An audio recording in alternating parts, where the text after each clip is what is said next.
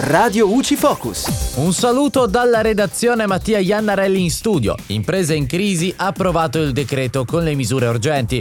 Il Consiglio dei Ministri ha approvato un decreto legge che introduce misure urgenti in materia di crisi d'impresa, risanamento aziendale e giustizia, per far fronte all'aumento delle imprese in difficoltà o insolventi e riuscire ad offrire nuovi ed efficaci strumenti per risolvere le situazioni di crisi. Sono previsti quindi quattro ordini di intervento. Il primo stabilisce il rinvio al 16 maggio 2022 dell'entrata in vigore del codice della crisi d'impresa per adeguare gli istituti alla direttiva 2019-1023. Il secondo introduce l'istituto della composizione negoziata della crisi, che rappresenta uno strumento di ausilio alle imprese in difficoltà finalizzato al risanamento. Si tratta di un percorso di composizione esclusivamente volontario e caratterizzato caratterizzato da assoluta riservatezza. Si accede con una piattaforma telematica e l'imprenditore è affiancato da un esperto, che ha il compito di agevolare le trattative con i creditori per il risanamento dell'impresa. Il terzo intervento modifica la legge fallimentare